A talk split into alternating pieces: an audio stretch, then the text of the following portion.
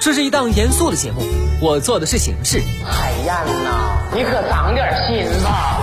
这是一档并不大众的节目，我说的是观点。只要你我让一让，生活真美好。你笑的时候我在思考，我笑的时候希望你能八八九午后加点料，给你不一样的惊喜。欢迎回来，午后加点料，我是海鹏。再来说说最近引发热议的肿瘤治疗。近日，一名自称北京大学第三医院肿瘤内科医生的知乎账户，在知乎连发两条动态，反映肿瘤治疗黑幕，呼吁国家重视和进行监管，引发社会广泛热议。四月十九号，国家卫健委表示已关注相关信息，承诺问题一经查实，将依法依规严肃处理，绝不姑息。该医生认为，肿瘤患者人财两空的悲剧发生，很多是由负责治疗肿瘤的医生造成的。这些问题是否真实存在，冠之以黑幕是否恰当，尚有待调查评估。从社会反应来看，其所曝光的内情和所持观点，既引发了广泛共鸣，也遭到一些反驳。社会上和医疗系统内部均出现了不同程度的观点交锋。医生如何看待身边的诊疗行为，与视角选择有关。若选择全方位、广视角、理性的观点，应该是绝大多数医生会秉持求真务实的态度，替患者严谨选择诊疗方案。黑幕难免存在，只不过属于极端个案而已。若站在单一的侧面来看，眼里或全是问题，或全是好事，也属正常现象。讨论问题不是综合评价，选择侧面角度，对不良医生行为进行专门论述，并非刻意忽视主流。社会如何评价医生自曝内情，则与胸怀有关。医生对患者爱之深，才会情之切。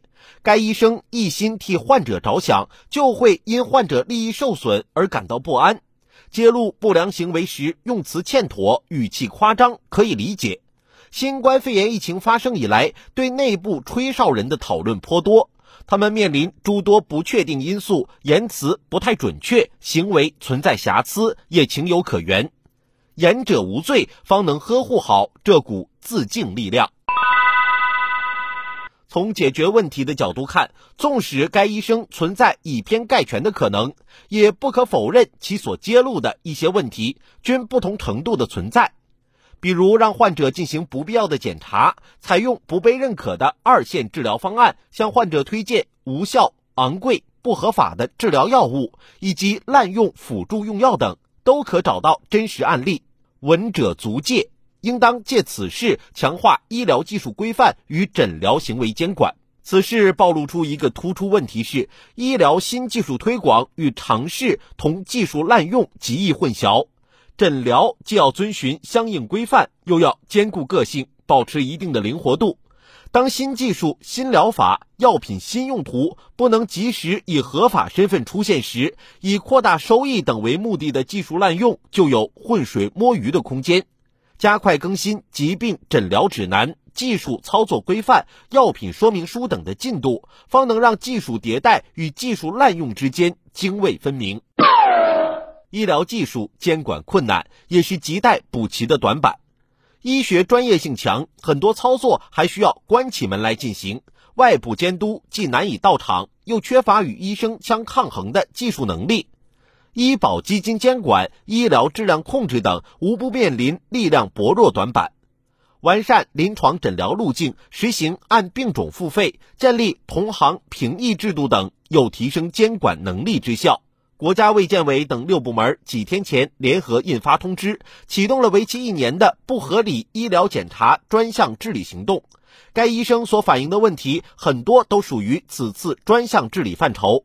医生自曝内情，不管是巧合还是踩着节拍而来，对于这次专项治理不无注意，以此为契机，让专项治理有更高要求和更加成效，是对这起事件的最好回应。